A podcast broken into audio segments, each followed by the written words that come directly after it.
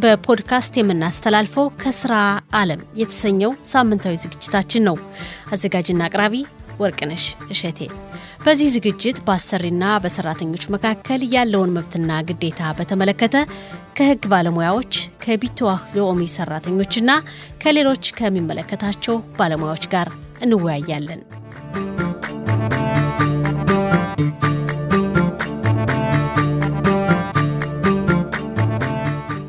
ጤና ይስጥልን ክቡራትና ክቡራን የፖድካስት ተከታታዮቻችን እንደምንሰነበታችሁልን። ፕሮግራሙን አዘጋጅቼ የማቀርብላችሁ ወርቅነሽ እሽቴ ነኝ። አብራችሁን ቆዩ።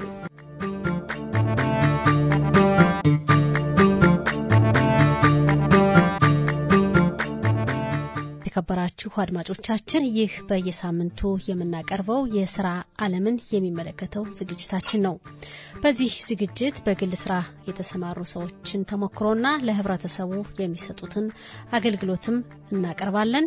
ፕሮግራሙን አዘጋጅቼ የማቀርብላችሁ ወርቅነሽ እሸቴ ነኝ። በዛሬው ዝግጅታችን ብርቱካን ጌታቸውን እንግዳ አድርገን ጋብዘናታል። ብርቱካን የባህል ምግብ በትዕዛዝ ታዘጋጃለች። የምትሰጠውን አገልግሎት በትክክልና እንዲሁም በሰፊው ከሷ እንሰማለን። ብርቱካን ስልክ መስመራችን ላይ ናት። ወደ እሷ እናልፋለን።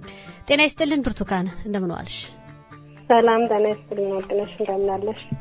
እግዚአብሔር ይመስገን። ብርቱካን፣ በመጀመሪያ ለቃለ ምልልሱ ፈቃደኛ ስለሆንሽ እናመሰግናለን። እኔም አመሰግናለሁ ስለጋበዛችሁኝ። እሺ፣ በመግቢያ እንግዲህ አንቺ በትዕዛዝ ምግብ እንደምታዘጋጅ ነው የገለጽኩት። እስኪ ምን አይነት ምግብ ነው የምታዘጋጀው? አጠቃላይ የምትሰጪውን አገልግሎት ከአንቺ እንስማ። በመጀመሪያ የማቀርበው ምግብ ያው የኢትዮጵያ ባህላዊ ምግቦችን ነው።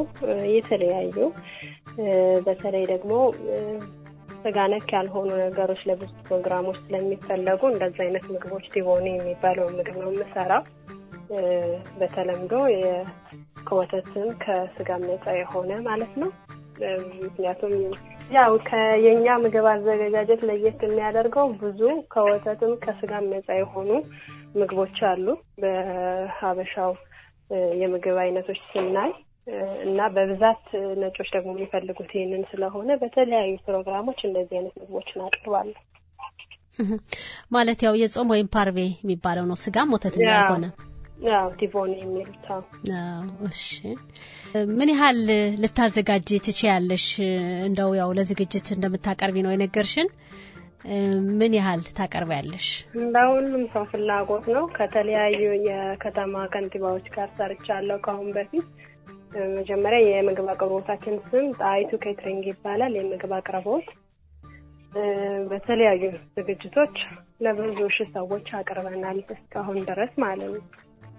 የምናቀርበው ማቀራረብ የኢትዮጵያን ባህል በሚገልጽ በስነ ስርዓት ሁሉም ነገር ተጠንቅቀን በሚገባ ባህላችን በሚገልጸው ደረጃ ነው የምናቀርበው። ግን እዚህ ላይ እንደው የሀበሻ ዶሮ ወጥ የታወቀ ነው፣ ለየት ያለ ስለሆነ ምናልባት የሚሉ ካሉ የሚያዙ ካሉ አሳም ምናልባት ያው ከስጋም ከምንም አይመደብም ይሆናል ብዙ ጊዜና በዚህ በተለይ በዚህ ሀገር ልምድ እነዚህን ማዘዝ ይቻላል። ታቀርቢያለሽ ዶሮ ወይም አሳ? ይቻላል ይቻላል፣ አቀርባለሁ። ታቀርቢያለሽ ያው ከታዘዘ ከታዘዘ አቀርባለሁ። ግን እንዳልኩሽ ከአሁን በፊት የሰራናቸው ፕሮግራሞች ብዙ ጊዜ ትልልቅ ፕሮግራሞች ነው። ይሄ በተለይ ሀግ ስግድ ሲሆን ብዙ ታዳሚዎች በሚገኙበት ፕሮግራም ስለሆነ ይበልጥ የሚፈልጉት እንደዚህ አይነት ምግቦች ስለሆነ ነው እንጂ ማንኛውም ሰው የሚፈልገውን ሰርቼ ማቅረብ እንትኑ አለ። ትችላለሽ? እችላለሁ።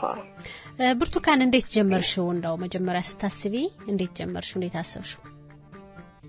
እንደ አጋጣሚ ሆኖ የምሰራበት በፊት እሰራበት የነበረው ሆስፒታል ነበረ እንዲሁ ምግብ ስወስድ ለራሴ ምሳዬን ለመብላት ስወስድ ምናምን በጣም በጣም ብዙ የእኛን ባህልና ምግብ የሚወዱ ነጮች አጋጠሙኝና እንዲሁ ዝም ብዬ ቤቴ ነበር ጋብዛቸው ነበረ። ይመጣሉ፣ ያያሉ ሁኔታውን ምግብ ቀምሰው የኔን ምግብ ከበሉ በኋላ የሚሰጡኝ አስተያየት እኔ ወደዛ እንድሄድ ገፋፋኝ። ብዙ ጊዜ እንደውም ለምን ሬስቶራንት አትከፍችም የሚል እንትን ነበረ የሚመጣልኝ እና እውነት ለመናገር ከሰው አስተያየት ነው ወደዚህ ጉዳይ የገባው።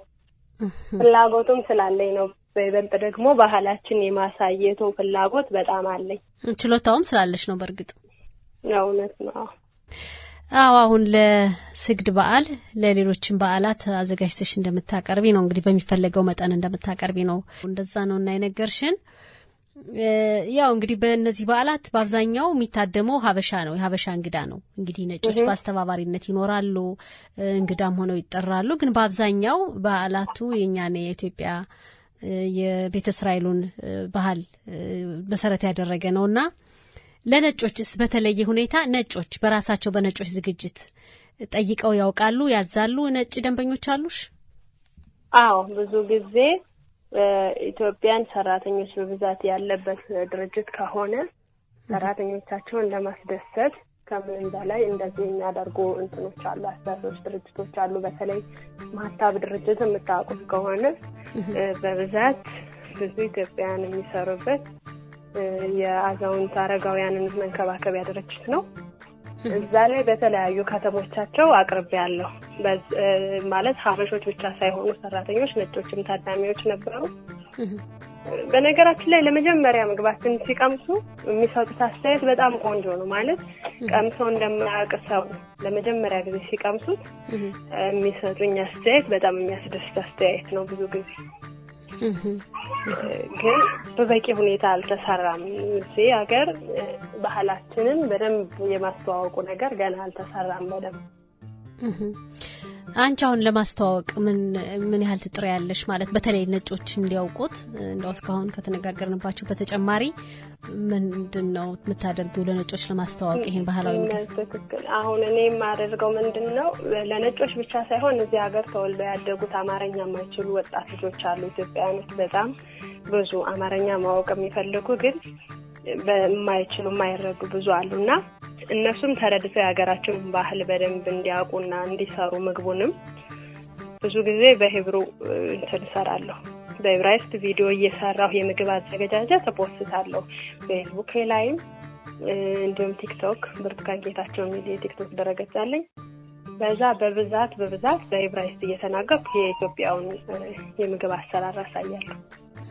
ያው በቪዲዮ አዎ፣ ይሄ ደግሞ ምንም አይነት ክፍያ የለውም። ግን ከምንም በላይ እኔ የሚያስደስተኝ ምንድን ነው ባህሉን ማስተዋወቁ እና የማያውቁት ልጆችም በደንብ በሚረዱት ቋንቋ እየተረዱ የሀገራቸውን ምግብ እንዲሰሩ።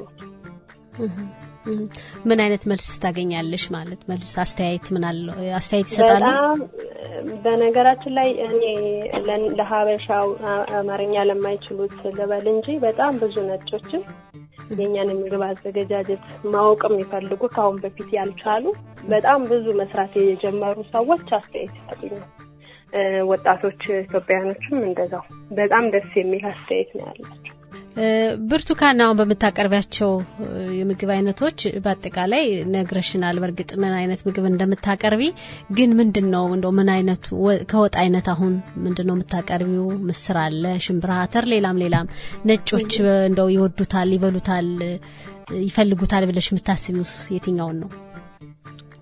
በነገራችን ላይ ሁሉንም ይወዱታል። ግን እነሱ ምንድን ነው ከእንጀራ በጣም ያልኮመጠጠ አይነት አገጋገር ነው የምጋግረው። ብዙ ጊዜ እንጀራው ሊጡን ባቆየነው ቁጥር ብዙ ጊዜ የመኮምጠጥ ነገር አለ። እኛ መኮምጠጡን እንወደዋለን፣ ግን እነሱ ትንሽ ከብዳቸዋል እና ብዙ ሳይኮመጥጥ እንደዛ መጋግራለሁ እንጀራ። ከዛ ውጭ ግን በወጥ ደረጃ ሁሉንም ወደውት ነው የሚበሉት።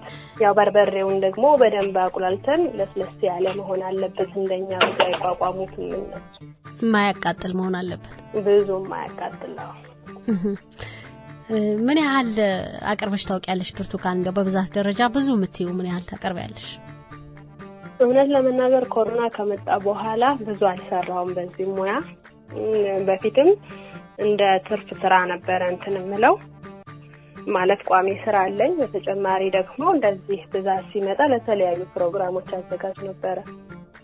በጣም ትልቅ ያቀረብኩት እንግዲህ עיריית פתח תקווה ለስምንት መቶ ሰው አቅርቤ ያለው ከአሁን በፊት קהילה אתיופית እዛ ላለው עיריית פתח תקווה አዞኝ እዛ ሁለት ሺ አስራ ዘጠኝ ኮሮና ከመግባቱ በፊት ወደ መጨረሻው አካባቢ አቅርቤ ያለው ለስምንት መቶ ሰዎች ብቻሽን ያቀረብሽው? ማለት ባለቤቴ ያግዘኛል። ቤትሽ ውስጥ አዎ መተጋገዝ ይኖራል። ግን የአንቺ ብቻ ነው ያቀረብሽው? አዎ ስምንት መቶ ሆኖ ለስምንት መቶ ሰው ግን እዛም አዘገ ማለት አቀራረቡም ላይ ሁሉም ነገር ላይ ባለቤቴ ያግዘኛል። አብረን ነው የምንሰራው። ሌላው ብርቱካን እንግዲህ ስለ ባህል ምግብ ዝግጅት ሁኔታ ስናነሳ አንዳንድ በማህበራዊ ድረገጾች ስለ እንጀራ አዘገጃጀት የሚያስተዋውቁ ሰዎች ገና የእንጀራው ሊጥ ወይም ብሆ ከመቦካቱ ጀምሮ ሲቦካ ማንኳፈፊያ ወይም ይሄ ሽማሬም ሲጨምሩበት ይታያል።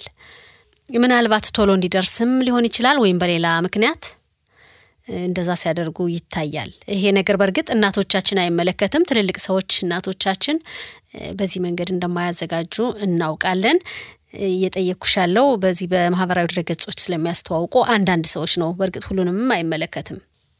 ነጩ ማህበረሰብ ወይም የኛ ማህበረሰብ አባል ወጣቶችም እንጀራ ማዘጋጀት የሚፈልጉ ይህን ሲያዩ በማህበራዊ ድረገጾች ይህን አዘገጃጀት ሲያዩ ትክክል ነው ብለው ያው በዛ መንገድ ሊያዘጋጁ ይችላሉና ሌላ ነገር መጨመሩ ዱቄ ሲዘጋጅ እንጀራው በኋላ ሌላ ነገር መጨመሩ ባህላዊ ምግብነቱን መሰረታዊነቱን አያስለቅቀውም ወይ?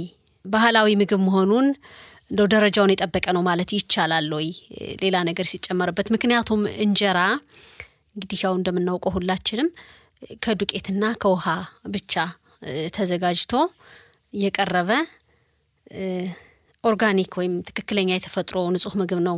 ጤና ነው የሚባለውም ለዚህ ነው።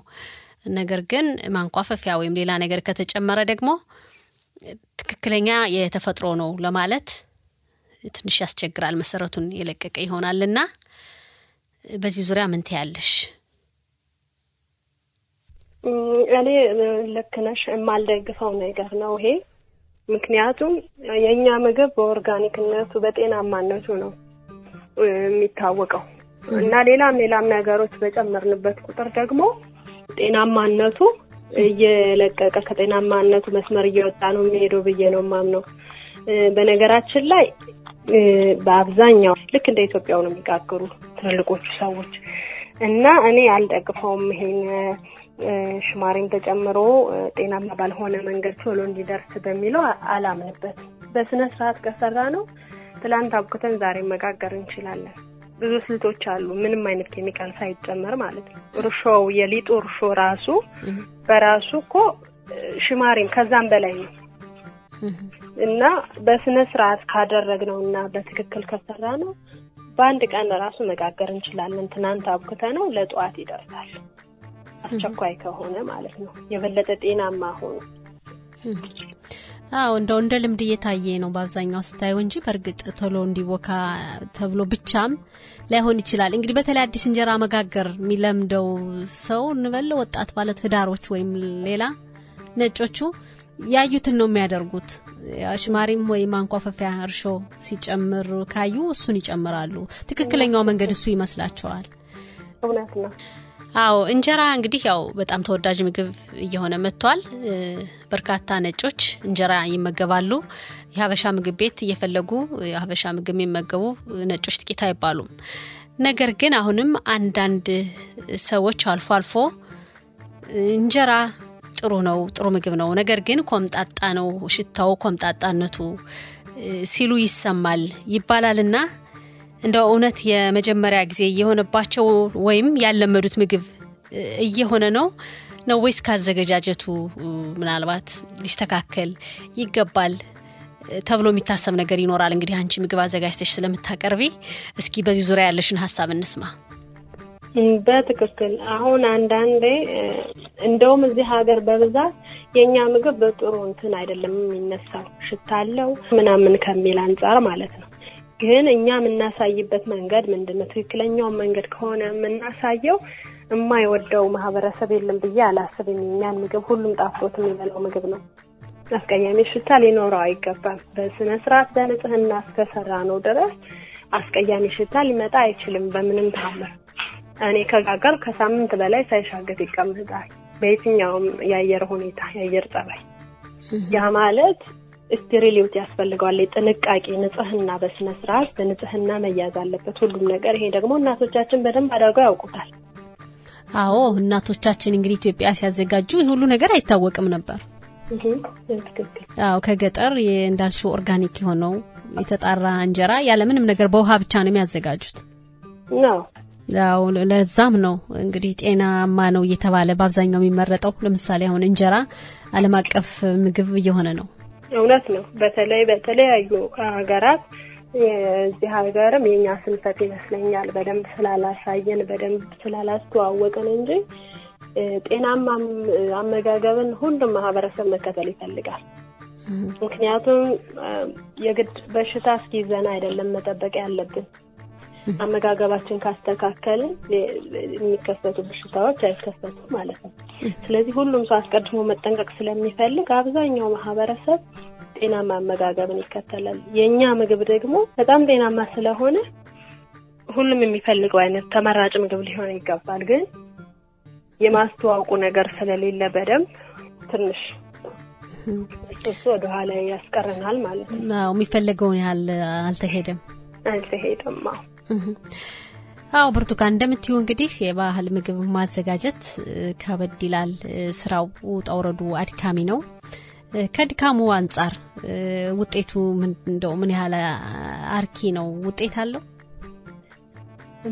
በነገራችን ላይ የእኛን ስራ አድካሚነት ዋጋ የማንሰጠው እኛው እራሳችንን ብዙ ጊዜ ለመሰለሽ የገጠመኝ ምንድን ነው ብዙ የሀበሻው ማህበረሰብ ወደ እኔ የሆነ ነገር ለማዘዝ ለፕሮግራሞች ለማዘዝ ሲደውሉ ዋጋውን ሲሰሙ ይደነግጣሉ። ግን ሂሳቡን እንዴት ነው የምንሰራው የሚለው ነው። አሁን ብዙ የማትረፍ ነገሩ ሳይሆን ባህሌን በደንብ የማስተዋወቁ ነገር ነው። ሆኖም ግን ቢዝነስ እስከሆነ ድረስ ስራ እስከሆነ ድረስ ደግሞ መጎዳትም የለብኝም እና በዛ መሰረት ነው የልፋቴን የቆምኩበትን ሰዓት አስቤና ምግቡን እንትን የምለው። ግን ሀበሻ ይህንን ዋጋ ሲሰማ ትንሽ ዋጋ የማሳጣት ነገር አለ። በነጮች ግን በተደጋጋሚ ይደውሉልኛል፣ ሂሳብ ላኪልን ይሉኛል። የጠየቁትን ያክል ምግብ ይሄ መከራከሩ ነገር ምናምን ሁሉ የለም እነሱ ጋርና እንደው እነሱ የማያውቁት እንደውም ቢከራከሩ አይፈረድባቸውም ብዬ ልፋቱን የማያውቁት ሰዎች ቢከራከሩ ብዙም እንትን አይልም ስለማያውቁት ነው ያለሽ። ግን ሀበሻው እያወቀ የዚህን ምን አይነት ልፋት እንዳለው ምን አይነት ድካም እንዳለው አላውቅም። እኔ ኦሄል እስራኤሌ ይሰራለሁ ለልጆች አንዳንዴ፣ ግን ልፋቱን ማወዳደር አይቻልም፣ ማነጻጸርም አይቻልም። የእኛ ብዙ ቆንጆ ሆኖ እንዲወጣ የግድ ብዙ ሰዓት መቆም አለብሽ እና ይሄንን የመረዳቱ ነገር የለም ብዙ ጊዜ። ግን በነጮች በኩል በጣም ደስ የሚል አቀባበል ነው ያለው እስካሁን ከሰራሁት። በአንድ ቀን የሚደርስ አይደለም እንግዲህ እንጀራ ስታዘጋጅ ቀደም ብሎ ብዙ ነገር አለ። ዱቄቱ እንዲመጣ ማዘዝ፣ በዛ ላይ ደግሞ ጥራት ያለው ዱቄት እንዲመጣ ብዙ ብቻ ወጣ ውረዱን እናውቀዋለን። አዎ እኛ በትክክል ሌላው ብርቱካን ስለ እንጀራ እንደተነጋገር ነው ከጤፍ ዱቄት ኬክ ወይም עוגה፣ עוגיות፣ cookies ይዘጋጃልና እነዚህን ነገሮች ለማዘጋጀት የግድ ያው ደረጃውን የጠበቀ ጣዕሙ የተስተካከለ עוגיות עוגה እንዲቀርብ የሚጨመሩ ነገሮች ይኖራሉ። ያ ነገር የግድ ይጨመራል። ነገር ግን ከዱቄቱ አንጻር ስናይ የጤፍ ዱቄት ላይ ሌላ ዱቄት መጨመር የሌላ እህል ዱቄት ቀላቅሎ የማድረግ ሁኔታ አለ እና ያን እንግዲህ የጤፍ የጤፍ ኦጋ ወይም ኬክ ከጤፍ የተዘጋጀ ኦጌዎት ነውና የሚባለው ያ ነገር አሁን የጤፍ ነው ማለት ይቻላል ወይ? ሙሉ በሙሉ ሌላ ዱቄት ከመቀላቀል ፋንታ የጤፉን ዱቄት ብቻ ማድረግ አይቻልም ወይ? ምን ትያለሽ? የግድ ሽማሬም ብዙ ኬሚካሎች መጠቀም ግድ ይላል ለኬክ ስንፈልገው ማለት ነው። በነገራችን ላይ ኬክ ሲሰራ ያው ዞሮ ዞሮ ያለምንም ነገር አይሰራም በሌላኛውም ዱቄት ሲሰራና የግድ ግን በጤፍ ሲሆን ጤፍ ጤናማ ሆኖ እያለ ግን ብዙ ነገሮች ይገባበታል። እንዲለሰልስ ስለምንፈልግ የገበታ ቅቤ ያስፈልገዋል። ብዙ ነገሮች ስናስገባበት ከጤናማነቱ ይልቅ ጤናማ ያልሆነው ነው የሚበልጠው የሚገባበት ነገር ማለት ነው። ግን ነጮች የጤፍ ስትያቸው ደግሞ ደስ ብሏቸው ነው እንትን የሚሉት የሚመገቡት። አዎ ዞሮ ዞሮ በስንዴ ወይም የሌላ ዱቄት እንደምንጠቀመው የጤፍ ዱቄት መጠቀማችን ነው እንጂ ሌላ የሚጨመረው ነገር ያው ግድ ነው ይጨመራል ይጨመራል ግድ ነው። አዎ በእርግጥ እንደዛ ካልሆነ ያው የምንፈልገውን አይነት ኡጋ ወይም ሌላ ላይሆን ይችላል።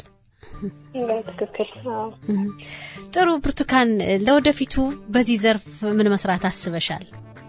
ይህን በእግዚአብሔር ፈቃድ ብዙ እቅዶች አሉን። ከተሳካ በሰፊው የመስራት አላማ አለን። ከዚህ በበለጠ በደንብ የማስተዋወቅ ነገር ባህል ከምግቡ ውጭ ደግሞ ብዙ ብዙ የኢትዮጵያ ባህሎች የሚገለጹበት ያልታወቀ ብዙ ባህል ስላለን ያን ያን ሁሉ ለመስራት ዝግጅቱ አለን። እንግዲህ እግዚአብሔር ነው የሚያሳካው። በዚህ በምግብ አቅርቦቱ ዘርፍ እንዳው ምግብ ቤት አሁን ከምታቀርቢው በበለጠ ሁኔታ የበለጠ ሰፋ አድርገሽ ባህሉንም ለማስተዋወቅ አቅርቦትም ለማድረግ ለሚገለገለው ሕብረተሰብ በቂ አገልግሎት ለማቅረብ እንደው ያለው ቅድመ ዝግጅት ምንድን ነው? እንዳልሽ ሌላ ዘርፎችንም ነው። ይህ ጥያቄ ከብዙ ሰዎች የሚደጋገም ነው። በተለይ ደግሞ ቪዲዮዎች እየሰራ የምግብ ከምለክባቸው የማህበረ ድረገጾች ላይ በጣም ብዙ ጥያቄ ይመጣል። ሬስቶራንት አለሽ ወይ መጠን መመገብ እንፈልጋለን ምናምን የሚሉ ብዙ ሰዎች አሉ። ያው በዛ ሂደት እንግዲህ እያሰብንበት ነው። ቀላል አይደለም። ያው ትንንሽ ልጆች ሲኖርሽ መጀመሪያ ቅድሚያ ለልጆች መስጠት ስለሚገባ ያው ቅድሚያ ለልጆቻችን ብለን ነው እንጂ ብዙ ስራ አለ። በዚህ ስራ ዘርፍ ለተሰማሩ ሰዎች ወይም ምግብ ቤት ላላቸው ማለት ነው እንዳንቺም catering አቅርቦት በትዕዛዝ የሚያቀርቡ ሰዎች ይኖራሉ። የምታስተላልፊው መልእክት ካለሽ ለነሱ? የማስተላልፈው መልእክት ያው ብዙ ጊዜ ነጮች የኛን ባህል የኛን የምግብ ባህል አያውቁትም። በደንብ ጣዕሙን በደንብ አያውቁትም። ያቀረብሽላቸው ነው ይሄ እነሱ ምግብ ነው ብለው ነው ተመግበው የሚሄዱ እና ልክ ለሀበሻው በደንብ ያውቀዋል። ስህተት ቢኖር ሀበሻ አስተያየት ይሰጣል። እንደዚህ አይደለም ጣዕሙ አልመጣም ምናምን ብሎ አስተያየት ሊሰጥ ይችላል ስለሚያውቀው ማለት ነው። ግን መጠንቀቅ ያለብን ስንሰራ ብዙ ጊዜ ስናቀርብ ዝግጅቶችን ኢትዮጵያን ወክለን ነው የምናቀርበው እና ይሄ የኢትዮጵያ ምግብ ነው እንኩ ብሉ ብለን ስንሰጥ በትክክል የኢትዮጵያን ምግብ የሚገልጽ መሆን አለበት የምናቀርበው ይህን ያለኝ አስተያየት። አዎ እንግዲህ ሰፊ ነው በጣም የኢትዮጵያ ባህል ስናውቀው አሁን ኢትዮጵያ ውስጥ አንድ ከተማ ላይ አንድ የሀበሻ ምግብ ቤት ሲባል ተገብቶ የሚቀርበውን የምግብ አይነት እናውቃለን ምን እንደሆነ። እንግዲህ ያን ባህል ማስተዋወቅ ማለት ነው እዚህ ሀገርም እና እንዳልሽው ጥንቃቄ በተሞላበት ሁኔታ ቢቀርብ እና የማስተዋወቁ ሁኔታ በሰፊው ቢቀጥል በበለጠ ሁኔታ ማስተዋወቅ ይቻላል እና ጥሩ አስተያየት ነው። እንደው እንጀራ እናወጥ ወይም አጠቃላይ አንቺ የምታቀርቢያቸውን አገልግሎቶች ማዘዝ የሚፈልጉ ሰዎች ካሉ እንዴት ነው የሚያገኙሽ? የምግብ አቅርቦታችን ስልክ ቁጥር አለ ዜሮ ሀምሳ ሶስት ሰማንያ ሁለት አርባ ሁለት ስምንት ሰባ ዘጠኝ ወይም ዜሮ ሀምሳ ሁለት ሁለት ሁለት አስር ሀያ ይሄ ስልክ ቁጥርሽ ነው። በእነዚህ ስልክ ቁጥሮች ትገኛለሽ። በትክክል በጣም ጥሩ ብርቱካን፣ በመጨረሻ እንደው በአጠቃላይ የምትይው ነገር ካለሽ ወይም ያልጠየቅኩሽ አንቺ መናገር የምትፈልጊው ማስተላለፍ የምትፈልጊው መልእክት ካለ? ባህል ምግብ ከምንም በላይ ከሁሉም ማህበረሰብ ከሁሉም ዓለማት ጋር የሚያገናኘን ጉዳይ ስለሆነ እዚህ ተወልደው ለሚያድጉ ልጆቻችንም ከምንም በላይ ምግባችን እንዲወዱና ባህላችን እንዲያውቁ ቋንቋችን እንዲያውቁ አድርገን ብናሳድጋቸው የበለጠ ውጤታማ ይሆናል የሚል አስተያየት አለኝ። እንግዳችሁ ስላደረጋችሁኝ በጣም አመሰግናለሁ። እግዚአብሔር ያክብርልኝ። እሺ ብርቱካን ጌታቸው፣ እኛም በጣም ነው የምናመሰግን። እንግዲህ በሚቀጥለው ቃለ መጠይቅ ምግብ ቤት ከፍተሽ እንደምናገኝሽ ተስፋ እናደርጋለን። መልካም ቀን ይሁንልሽ። አሜን አሜን። መልካም ቀን ይሁንላችሁ። እናመሰግናለን ብርቱካን። የተከበራችሁ አድማጮቻችን የዛሬው ዝግጅታችን ይህን ይመስል ነበር። ስለተከታተላችሁን በጣም እናመሰግናለን። ፕሮግራሙን አዘጋጅቼ ያቀረብኩላችሁ ወርቅነሽ እሸቴ ነኝ። በሚቀጥለው ሳምንት በሌላ ዝግጅት እንገናኛለን። እስከ ሳምንት ቸርን ሰንብት። Thank you.